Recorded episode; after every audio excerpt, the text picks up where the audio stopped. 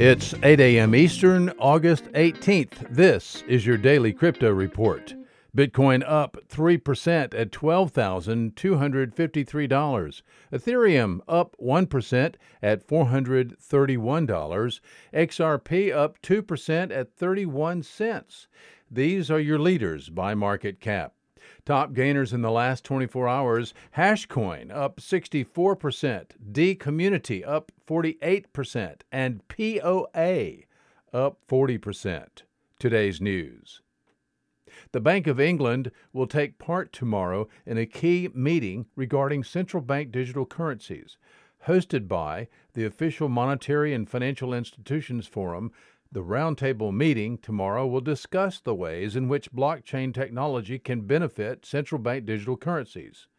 On the table for discussion, smart contracts or programmable money and models for interoperability between nationally deployed central bank digital currencies beyond national borders. Well, cybersecurity researchers have detected what they believe to be the first ever stealth crypto mining campaign to steal Amazon Web Services credentials. The mining campaign was described by Cado Security as relatively unsophisticated. So far, the hackers, who operate under the name Team TNT, have only profited by about $300. Not exactly dynamite. Well, congratulations to Securities and Exchange Commissioner Hester Peirce known to be a crypto friendly SEC commissioner, on being sworn in for her second term.